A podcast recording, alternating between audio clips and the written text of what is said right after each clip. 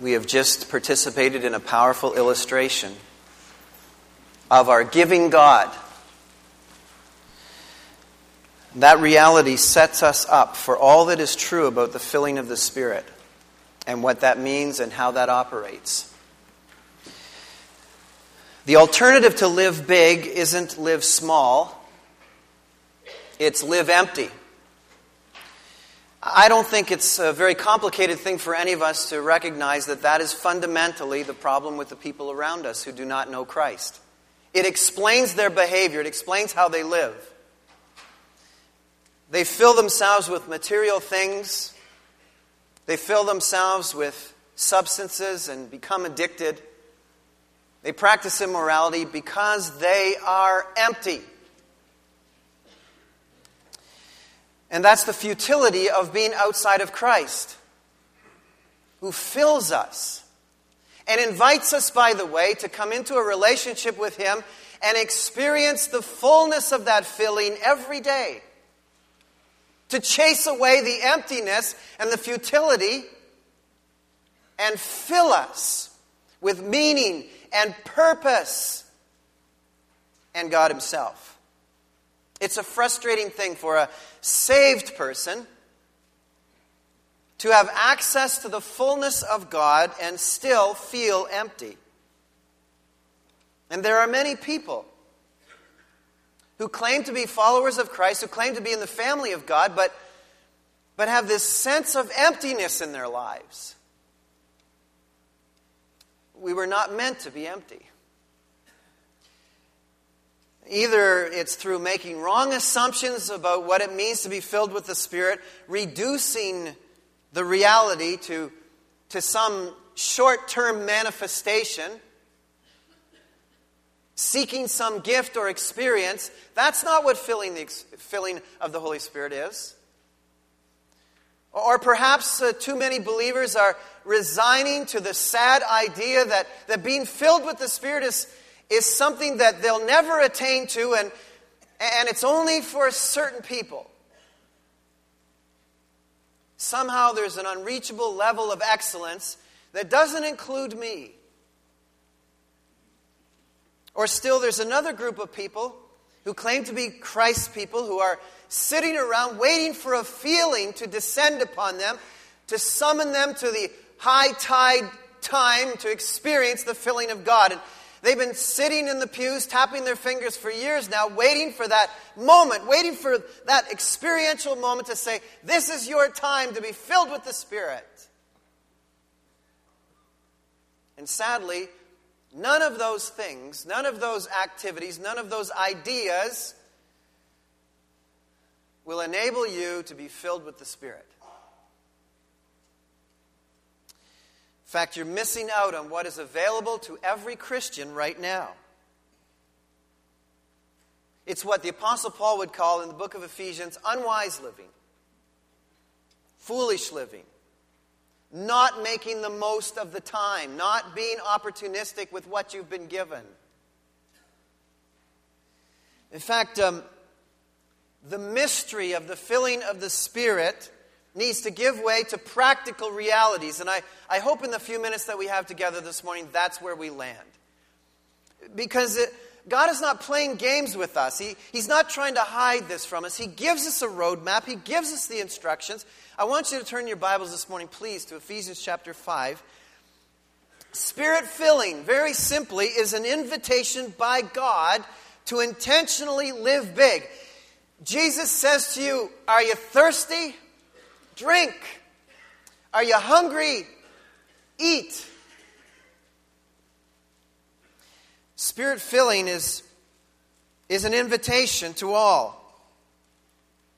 And fortunately, I, I believe that uh, because of the misunderstandings of filling of the Spirit, too many churches remain immature and incapable of impacting their communities in the way that they could. If God's people, every Christian in this community, in our church, we're filled with the Spirit of God daily, I, I, I can't even imagine or envision what would happen to Durham Region. It would be shaken in ways that we could not even envision. But this is what God has for us and wants us to take advantage of. And, and so um, I'm going to attempt to answer the question this morning, how can you or how can I experience live big or being filled with the Spirit kind of life? And it's the starting point of this proposal seven. The starting point is, is starting with the truth that you must believe that God gives. And, and what we're going to talk about is how God restructures our inner affections. God is the giver.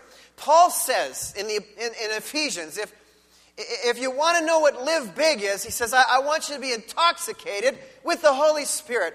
I want you to get high on Jesus every day. I, I want you to, to, to stuff yourself with God.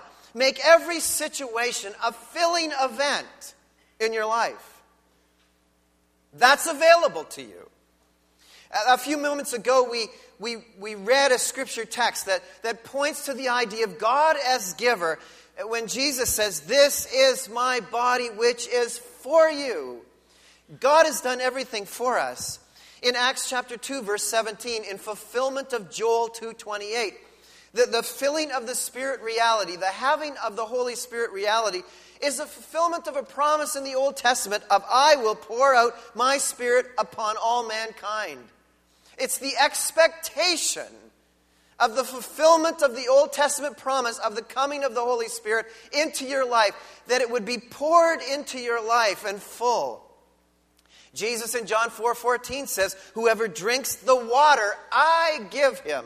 And the water is a reference to the Holy Spirit. In John seven, verse thirty-seven and thirty-eight, "If thirsty, drink. From inner being shall flow rivers of living water." Talking about the Holy Spirit who had yet to be given. Now God gives us the Holy Spirit.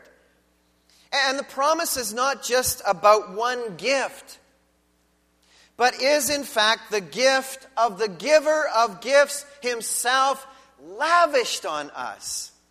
This is what the promise of the filling of the Spirit is. He is lavishing on us the giver of the gifts himself that will enable us, the, the, the, the precious things that, that bring fullness to an empty life. God is not seeking to improve us. In other words, to make better empty people who are capable of coping. God is seeking to transform us. He's not looking for us merely to cope. He has given us this amazing salvation and the gift of the Holy Spirit that we might be more than conquerors. The people outside of faith have to cope. That's why Paul is writing and describing some of the ways that they cope. They cope through greed. They cope through, uh, through uh, intoxication on, on substances. They cope through immorality. And they wake up the next day the same as they were the day before, empty and futile, and have to do it all over again. Jesus says, wouldn't it be amazing if there was a system whereby you could be filled to overflowing and never run dry? That's called filling with the Spirit. And it's not just for the extraordinary person. It is for the normal, everyday, garden variety Christian, like you and like me. Now, at salvation, you know, we talked about this, you receive the fullness of God. You can't receive more of God than you already have. But you may still be living with certain emptiness realities in your life and seeking other strategies other than the Spirit of God to solve the problems of your life, to handle the troubles, to handle the challenges, to handle the relational complexities that face you every day.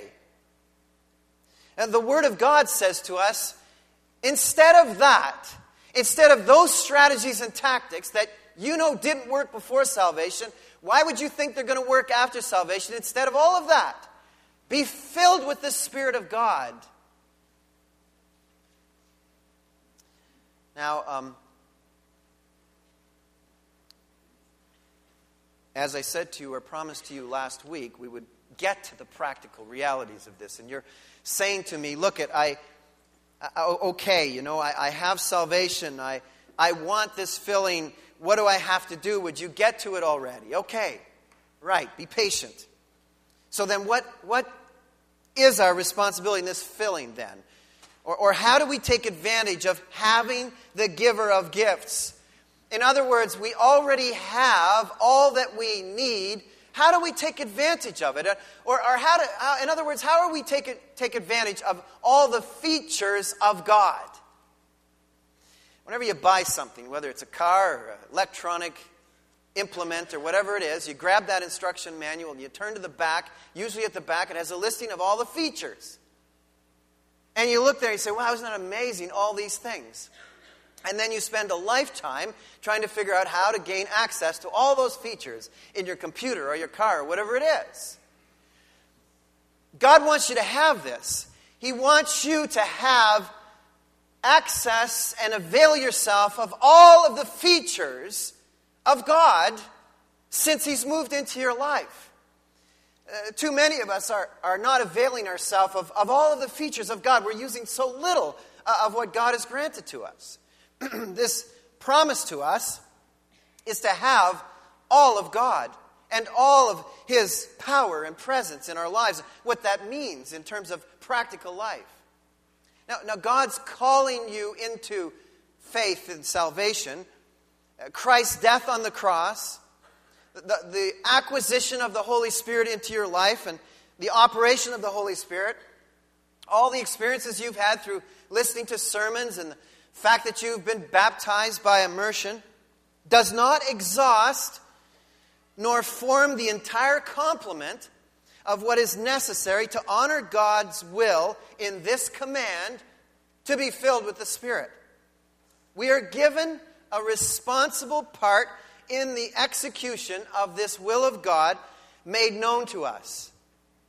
We must be consciously and willingly involved in this filling of the Spirit process. This power is poured into our lives, but we must do something in terms of turning the key.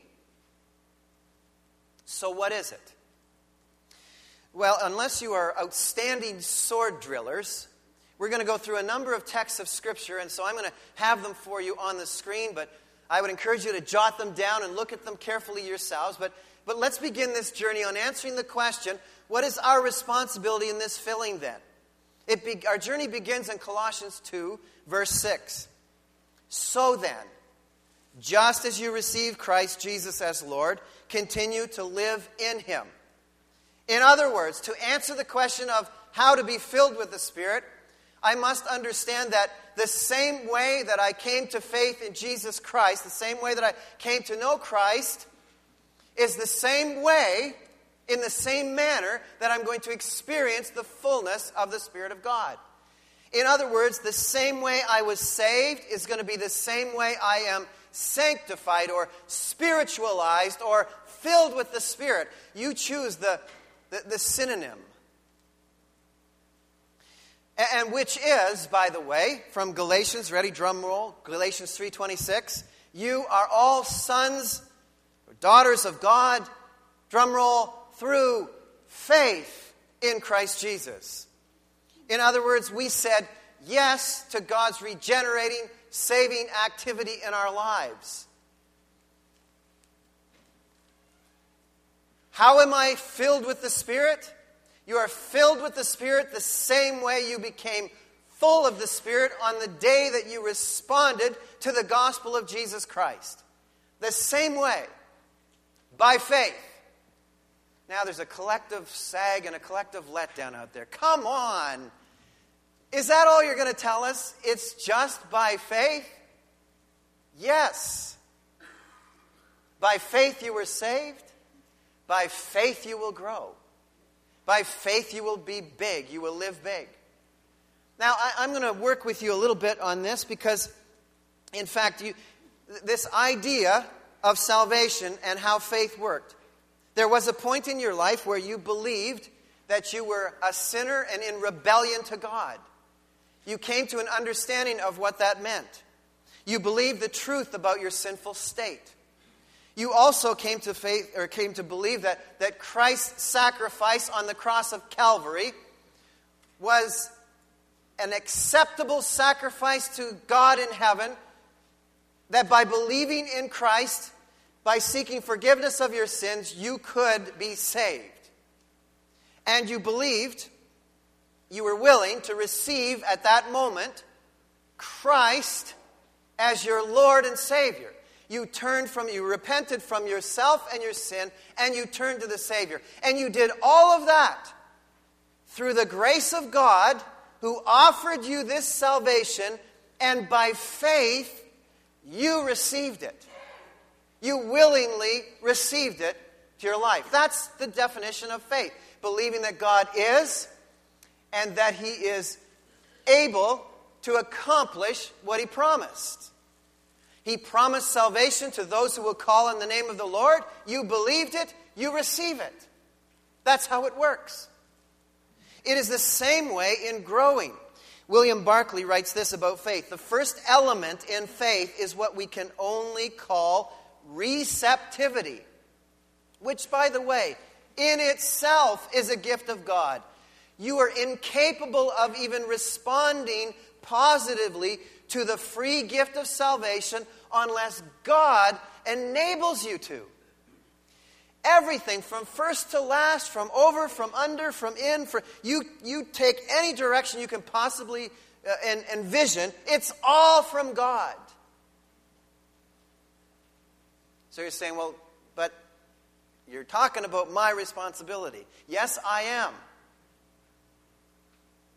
I continue. A definition of faith by James Fowler, which is outstanding. Faith is much more than a cognitive assent to the veracity of historical and theological data. Don't you love the way some of these guys write? Faith is much more than subjective assurances of inner feelings of peace and well-being. Faith is much more than a willful determination to respond in moral conformity. Faith is our choice to allow God to act in and through us. I think that's a terrific definition, especially the last part there. The rest is very heady, but the last part is very significant. Faith is our choice to allow God to act in and through us. That's how we got saved. That's how you're going to get big. Allowing God to act in and through you. Your part is, are you going to let it happen or are you going to fight it? And the truth is, the vast majority of garden variety Christians walking around on any given day are fighting the filling of the Spirit. It's not that it's hard to find or mysterious or unavailable. We fight it.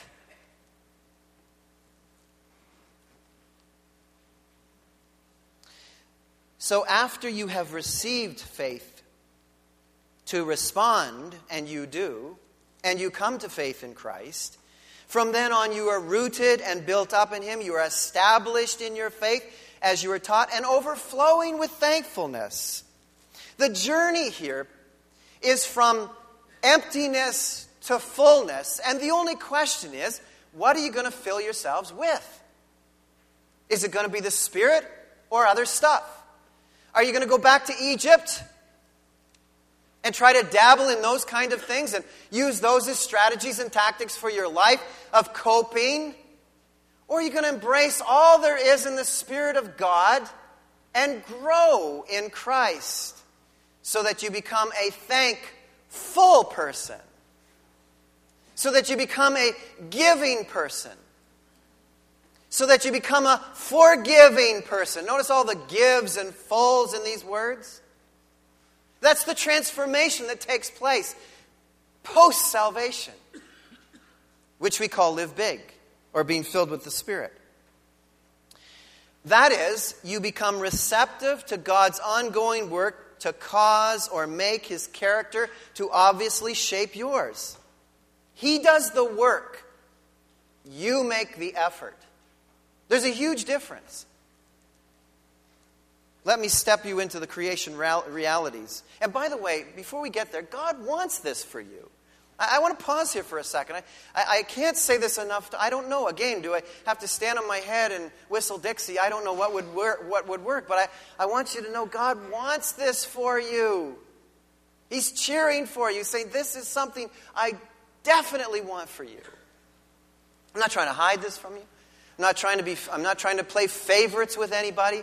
I want everybody who is in my family to be filled to overflowing with the Holy Spirit. That's what he wants for you.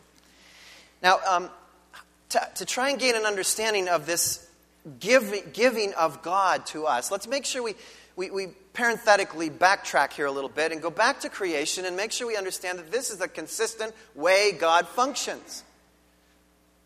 As the creator, God is giver. In the beginning, God. Uh, before God created, there was nothing except God. And God first created matter, and then he made that matter useful. If you read in the first two verses of the Bible, it tells you that the earth was formless and void, or without form. And God formed it and filled it. It was empty and he filled it. He caused light to come out of the darkness. God is, his pattern of creation is to take things that are empty and fill them. It's no accident in the New Testament when he describes the idea of salvation as we have become new, what? Creations. Why would he want to use that word? He would want to use that word so that we would quickly race back to creation and say, oh, how does this all work? It works by the giving of God, who gives life, who gives form, who makes things useful, who takes empty things and fills them. And this is his intention in, in you, in the new creation you, to fill you. At the same time, man is, by design, receiver, dependent, a derivative creature, incapable to self-generate. That's why we say this, all of this, from first to last, from over to under, from every possible direction, is all about God. God is the only giver of this. You, you can't create this in yourself. You can't generate a Christ-like persona in your own strength. This is all about what God can do in your life and will do in your life. By the way, the, the contrast in Ephesians chapter four and five, and frankly, the, the vast majority of the book of Ephesians is a contrast of light and darkness. The Apostle Paul is writing to the people of Ephesus in a place that is highly occultic, uh, highly given over to other strategies for coping with life. And he presents them with the alternative. Uh, God the Creator, who will fill your life and form your life and make you useful so that you'll become more than a conqueror. And, and he sets up this contrast. And, and starting in chapter four, verse seventeen, he talks about the evil one and his kingdom is all about taking and emptiness and darkness. He uses words like Um, the futility of their thinking, the darkened in their understanding. These are people outside of Christ, separated from the life of God, uh, given o- themselves over to sensuality and continual lust for more. Why? Because they're empty. They're bitter. They, there's rage, there's anger, there's brawling, there's slander, there's malice, there's relational disasters. Why? Because everybody's trying to take from each other. And God is all about the giver who wants you to be filled with himself, filled with the Spirit, so that you are givers as well and don't have to be takers. It's a contrast between emptiness and fullness. He says, do not be drunk with wine, whereas in excess you become intoxicated, which leads to debauchery, destruction, and the next day you still have all your problems and more. But rather, be filled with the Spirit. not only will you have an overflow of God to give, but you won't wake up the next day feeling empty. You'll be transforming. You'll be being changed. You'll be becoming something spectacular. Darkness possesses nothing. It lacks everything. It is the absence of. It always loses to light. But we've been offered something more spectacular, something far greater. And, and, and he writes throughout the Scriptures, God, God's Word leads us throughout the Scriptures, that this filling of the Spirit begins with an attitude preparation. Just as God said in the original creation, let there be light, and there was light, so in the Scriptures there's an attitude presentation to you. Set your minds on things above, not on earthly things. God says it. It's an attitude adjustment. You want to get rid of emptiness and receive the fullness of, of my giving, Jesus says? Well, then start viewing yourself as a new creation, being filled to overflowing, believing the truth that you are full of Christ. So no longer do you have to do anything out of selfish ambition or vain conceit, but in humility you can think of others as better than yourselves. You don't have to look out for your own interests, but you can look on the interests of others. Your attitude then should be the same as Christ Jesus. Futile thinking and darkened understanding and unwholesome stuff of the past is choosing to feel empty. Rather, brothers, whatever is true, whatever is noble, whatever is right, whatever is pure, whatever is lovely, whatever is admirable, if anything is excellent or praiseworthy, think on such things. Philippians four eight. So how does this work then in my life, in my day-to-day practical decision-making life? Uh, how do I cooperate with this work of God that He wants to do in my life to fill me? Well, I want to give you uh, f- five faith ideas that you can use. And by the way, James in chapter two, uh, verse seventeen and eighteen, in defining faith, says, make sure you understand that faith without works is what? Dead. Useless. It does no good to say, I believe something, but not act on it. That, frankly, is the major obstacle to the filling of the Spirit. We have filled our heads with all kinds of things we believe theologically, or at least claim to believe theologically. But I would submit to you that you might have learned some theological things, but the only way you can prove that you've uh, believed anything is to actually do it. Because belief without doing is not belief. James says faith without acting on your claimed faith is dead. So what does this look like then? There are some certain things that we are expected to believe and live by faith that will enable us to live filled in the Spirit. We, we first of all need to have faith that, that is fixed on reality. And one of those realities that's extre- extremely strategic in being filled with the Spirit has to do with our sin. In Romans chapter six, verse eleven, we are told there, we are commanded there to consider yourselves dead to sin. Now, we are not dead to sin on the basis of the fact that we have, by our minds, simply considered ourselves dead to sin. I'm going to consider myself dead to sin, therefore I am dead to sin. No, we are dead to sin because Jesus has made it so. At the cross of Calvary, Jesus gained victory over sin for us. We are to believe this reality because it is so. We consider ourselves dead to sin because we, in fact, are dead to sin. That's what f- real faith is. Faith is believing something is true because it is true. And because it is true, I live like it's true. Uh, many of us um,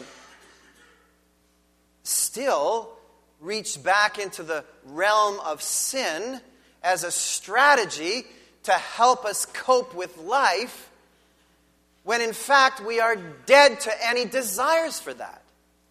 When we do that, when we in fact reach back, uh, we are purposely overriding dead desires.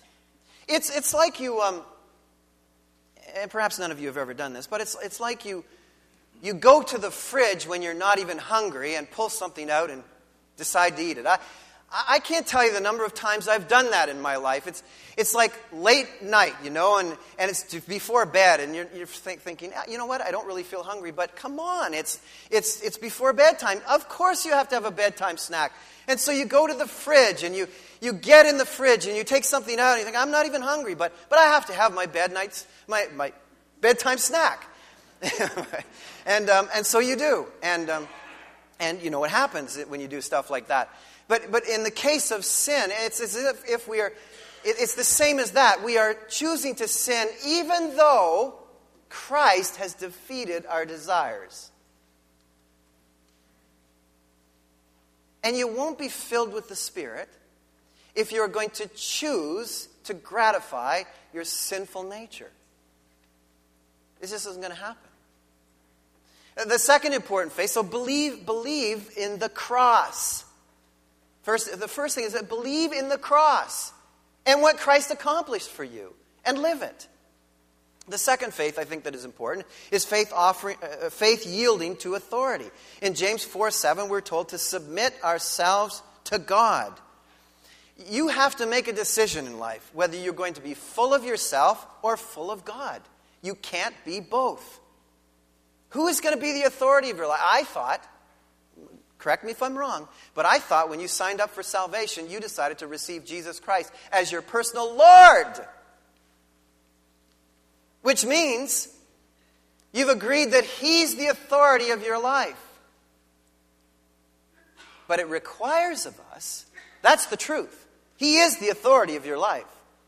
Now the faith reality is, believing that is true, so much so that you treat Him as if He's the authority of your life. What He says, you do. That's lordship. You'll be filled with the Spirit. Third, faith offering yourself to the real and rightful owner. In Romans six thirteen, nineteen, Romans twelve one, same thing all the time. Offer yourselves to God or present yourselves to God. He bought you to free you, and to grant you fullness. And all He says is, show up every day. Show up and I'll give all this to you. Show up and, and present yourself to me. Present yourself on a daily basis. Say, Lord, I'm yours. You're the rightful owner. You paid for me. God the Father paid for you through the precious blood of His Son. He owns you. He bought you. And so you, so you by faith, you believe that? Do you believe that? If you believe that, there's actions that are involved in that. You can't just say, oh, that's an interesting thing that I come every Easter to learn about. No, it's a, it's a daily life principle. He purchased you at the cross. And so I give myself to Him. He's the rightful owner of my life. Versus the choice to go back to slavery and emptiness of my own self. Fourth, to...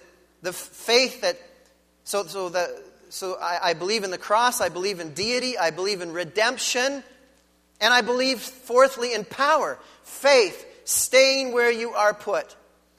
John fifteen four, Jesus said, neither can you bear fruit unless you remain in me. You still think you can make yourself better? That's our problem. We we fight the strategies and ideas and commands and imperatives and excellence of God, and we go back and say, no, I, I'd rather try and do it myself. I'd rather work I'd rather work on this myself. I'd rather, you know, if I get angry, I just count to ten. Well, that's not, that's a human strategy. That, that's not what we're called to do. We're called to rely on Christ until we no longer get to that state of anger. Until we're transformed and changed by the repeated filling of the Spirit and all that that means. Staying in Christ, recognizing that I can't do this. It's only as I'm connected to Christ and empowered by Him that I can do this. And the fifth faith that I think is important for us is to Is faith enjoying where God has put you and what God is doing in your life? This may be the toughest faith of all. To make every effort to enter into that rest. Matthew eleven, twenty-eight, twenty-nine. Come unto me, all you who are weary and heavy laden, burdened, and I will give you rest. It is faith believing that God is taking care of my life in a really excellent way. And I can tell you what that really means. It means faith in God. I mean, really. And I say, oh, we're all here this morning. Of course we have faith in God. No, no.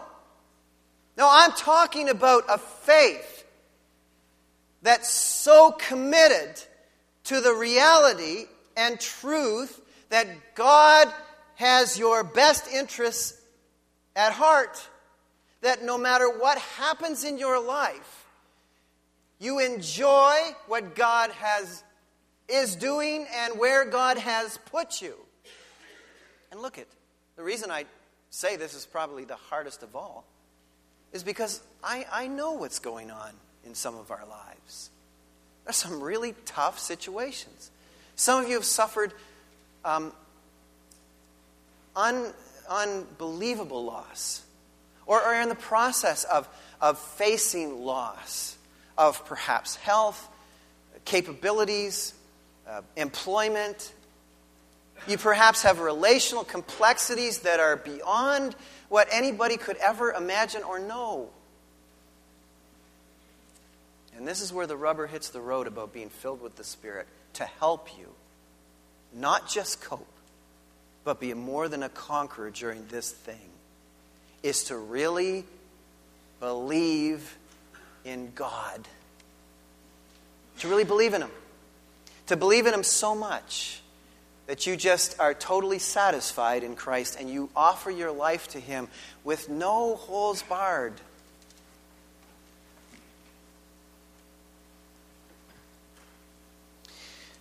To come to the place where you no longer say, I'm not sure I want what comes from this level of spiritual commitment. See, I think one of the biggest things that's holding us back is trying to answer the hypothetical question, what if I really give my life to Jesus this much? I'm not sure I want to be all in.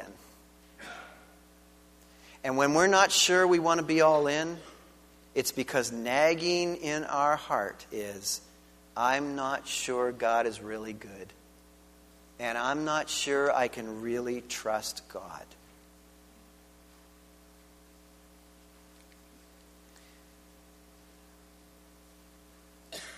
And if you don't, you can never be filled with the Spirit. Never. It's until you come to that place where you really believe in Him. I need to wind it up. But let me just try and summarize a couple of things so that we can really make sure we get this. The Word of God goes on to tell us there's many things to abstain from and many things to engage in. And I want to make it this simple for you. I believe that the filling of the Spirit is not mysterious or mystical or experiential in the sense of um, bizarre. Filling of the Spirit is simply believing what God tells you to do is what you should do and what you must do, and you do it.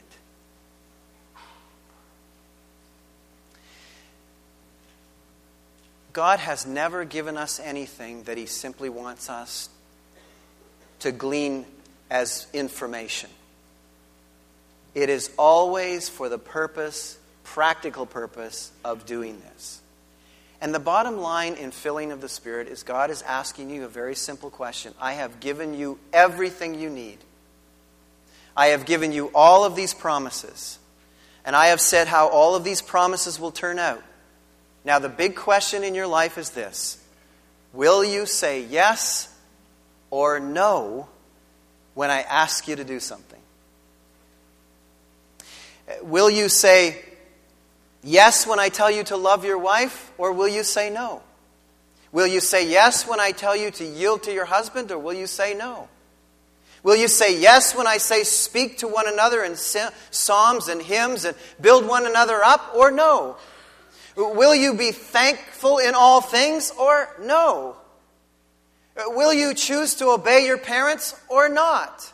Will you fathers choose to spiritually raise your children, or not? Will you as employees choose to respect your employer, or not?